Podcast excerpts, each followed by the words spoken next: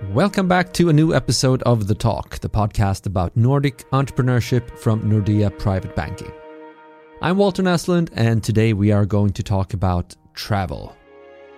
Perhaps travel is not what has been top of mind for people for the past couple of years, but still there's innovation happening in the field of travel booking. The Swedish entrepreneur we're going to meet today has not only reinvented travel booking, but also the way in which customer service is handled.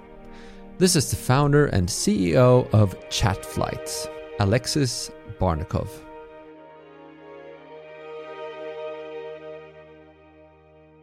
Alexis, so good to have you on. And uh, Chatflights, I think we need to start there. What is Chatflights? Thank you for having me. Chatflights is basically it's a traditional travel agency in an app.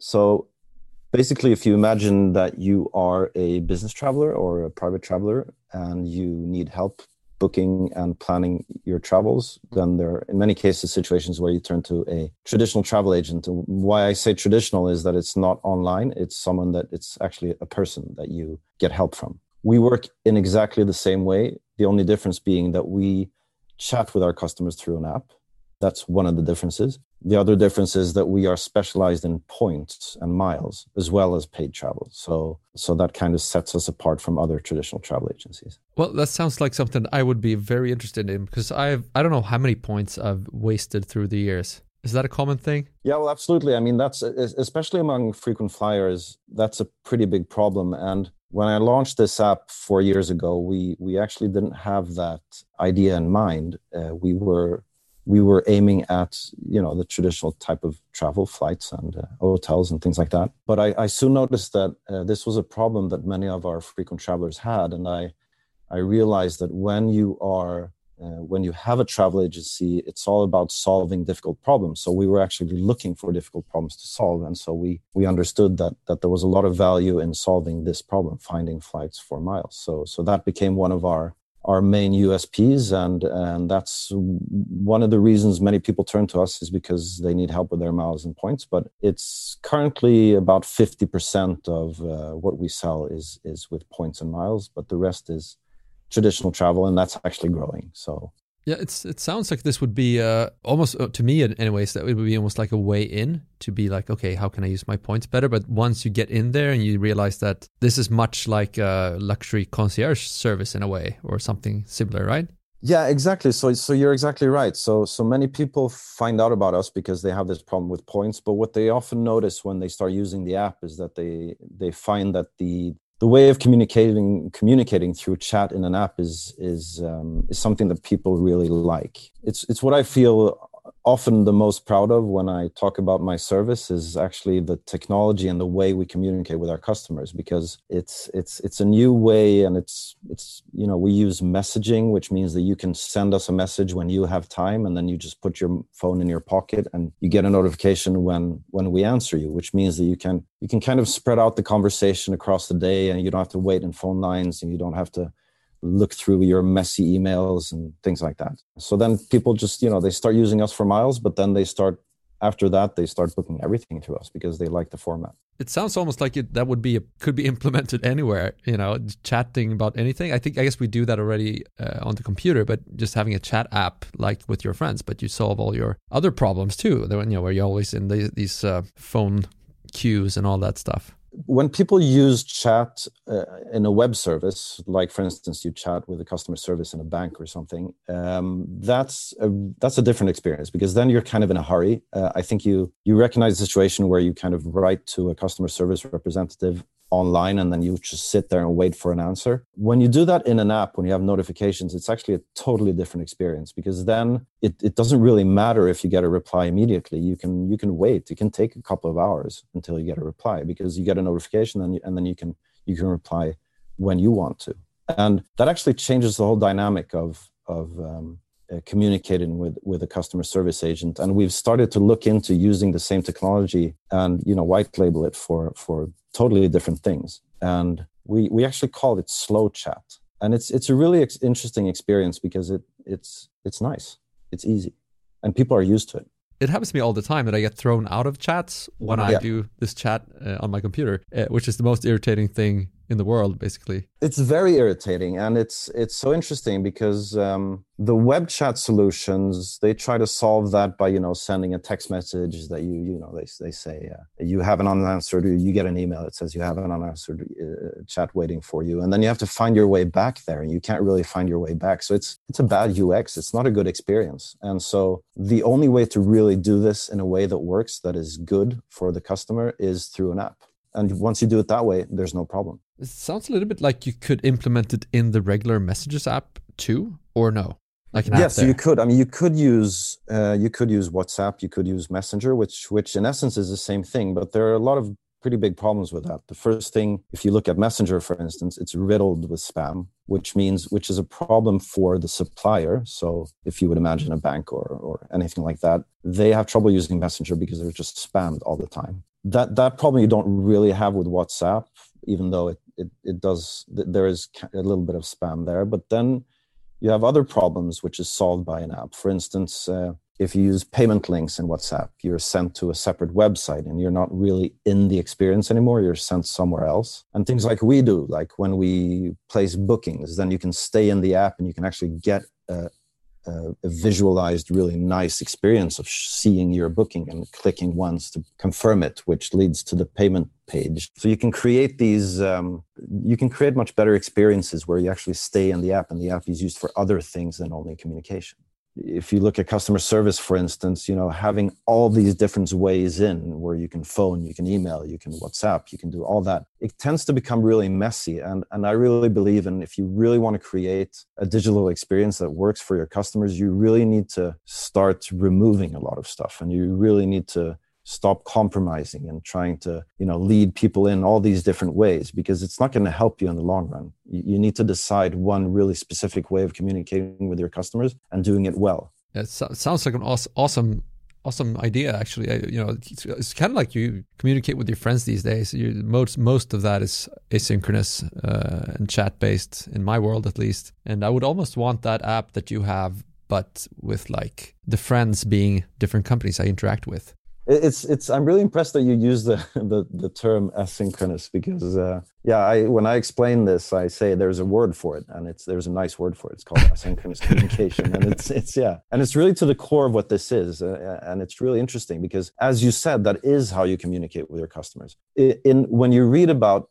uh, digital solutions today there are a lot of people that that talk about the attention span that you don't have any patience you want immediate res- responses. But i don't agree with that. That's not true. It doesn't work that way when you communicate with your with your friends. Actually you're you're fine that people get back to you later. What you what you want is not fast answers. What you want is control. You want to understand that someone has received your message and you want to understand how the digital how how the tool works so that you can trust that there will be an answer coming back to you later. I feel that the the reason you and I both use the word asynchronous could be that we're both fellow engineers. Is that true? No, I'm not an engineer. No, I, I studied business in Stockholm uh, at, at uh, Stockholm School of Economics, but but I've I've ever since then I haven't I never went to banking and that type of stuff. I started working with app building and things from the start, but I've never been on the engineer side. I've always been on the um, on the design and consumer experience side. But I also saw I looked through your CV here, and I also saw that you you are an ex ice cream salesman. That's right. I started so after studying, I started working for Unilever at the uh, amazing uh, Swedish company GB Glace. Uh, I was a trainee there uh, for my first three years. That was a great experience. I really liked working there, and I learned a lot. But I was very early on in my career. I wanted to uh, start my own business, so so that that that that lasted for only three years. What drew you to that? I mean, personally, I think it has a little bit to do with that I'm a, a bit of a risk lover. I grew up with um, with a mother that always, uh, uh, you know, said that what I did was good. I think I think that's the explanation. So I I'm not afraid of doing things. So yeah, so I, I, I wanted to dig into entrepreneurship and all the risks involved in that early on. I always say that the job of entrepreneurs in society is to be the optimists of society, uh, but I guess also the risk the risk takers. Well, I yeah, I guess that's well, that's in many ways the same thing, isn't it? I really believe in that also. I think optimism is a super important trait among entrepreneurs uh, because if you're I mean, if you're a pessimist, there are so many things that you can see are in the way of you succeeding. So if you're if you're a little bit pessimistic, you will not take the step to do it. I've been an entrepreneur for 15 years, and I've my my first 11 years was was in an event tech company, and and that went that went quite well, but you know not at all as well as I'd hoped. So yeah, I'm still there working to reach my goals. Well, I think yeah, I guess the the, the lawyers are probably the the pessimists of society, right? Yeah, I guess you could say. Uh, I'm married to a lawyer. We actually make a quite, quite good team there because yeah, she she helps me see the dangers sometimes. But it, it can be can also be frustrating because often I don't want to see the dangers. And you also had ten years at Green Hat. Right. So Green Hat People was my first own venture that I started with two former colleagues, and um, it's a very special company. It's it's it's had uh, some. I'm I'm not there since four or five years. It's the company has had some really tough times uh, due to the pandemic because in events, if something has been worse than travel for in the pandemic, it's been corporate events. That company is uh, an event technology company that uses it's a little bit special. It uses game mechanism to create participation during corporate events. So if you imagine that you have a, a, room full of 300 people that are listening to a keynote speaker, instead of doing that type of passive communication, we designed game like workshops that were driven by apps in uh, computer tablets where people answered questions, uh, partook in trivia, played like Monopoly like situations and simulations during corporate events. It sounds a little bit like like Mentimeter, but you were earlier. It's exactly. It was a little bit earlier than Mentimeter, uh, and it was more. So we did we did do a lot of stuff that is quite similar to Mentimeter, but it was much more immersive. So we designed games and where people actually played and gathered points and leveled up and things like that. So if you imagine a, a Mentimeter session on steroids, that's what we did so you've managed to hit both event and travel and now you have covid and so how has covid hit you? Has that been tough or? Uh, it's been very interesting. Um, so we had actually we hit a little bit of the start the start of our tipping point when we started to grow, to grow substantially was like three or four months prior to covid. So covid hit in march and in uh, march 2020 and in november 2019 we started to sell really well. So that was tough. I mean when covid hit in march 2020 our our turnover went down to rock bottom zero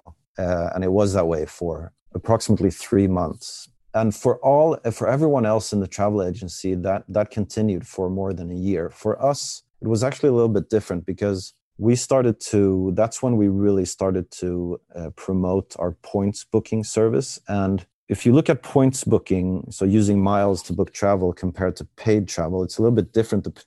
People use their points to kind of keep the dream alive. So if you if you have say a couple of hundred thousand euro bonus points you don't mind using them to book something that you kind of think might not happen, but you do mind paying, say, 50,000 kroners or 5,000 euros. So, so what happened was that even during the pandemic, people used us to book travel for their points because it was a way of keeping the conversation going in the family that, you know, we might be able to travel in six months. And that kind of saved us. That, that was, we, we used, so we, we, you know, we kept our turnover going during the whole pandemic. And actually, we grew quite substantially, especially the last year, but basically only with points. And now we're seeing during the past three or four months that paid travel is coming back.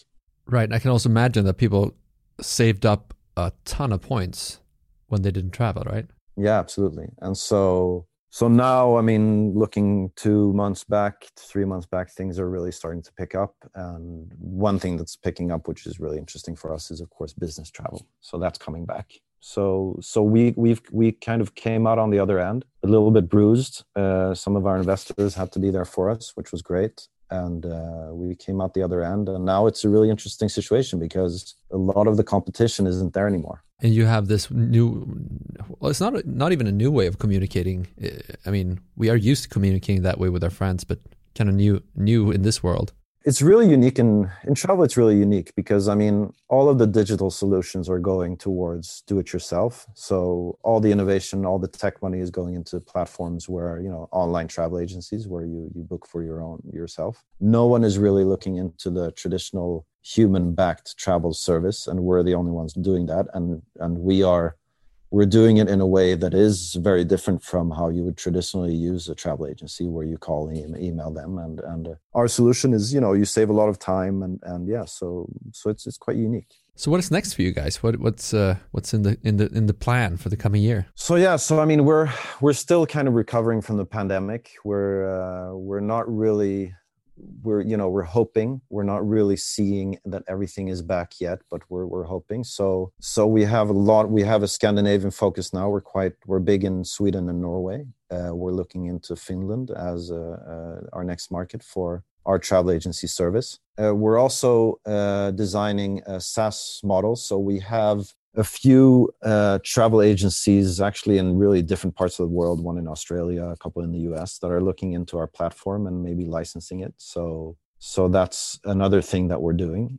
And yeah so that's basically it. We're, we're building our scandinavian presence and we're we're looking at licensing our technology to other travel players well that sounds sounds like an awesome plan i'm, I'm really looking forward to start traveling again and uh, chatting my way into those flights yeah, you're very welcome to use our service. We'd be happy to have you. Well, thank you so much for taking the time. I know you're in a beautiful place now in Miami and you probably want to get out in the sun. So thank you so much for spending some time with us and telling us about your company. Thank you. It was great being here and uh, thanks for giving me the opportunity.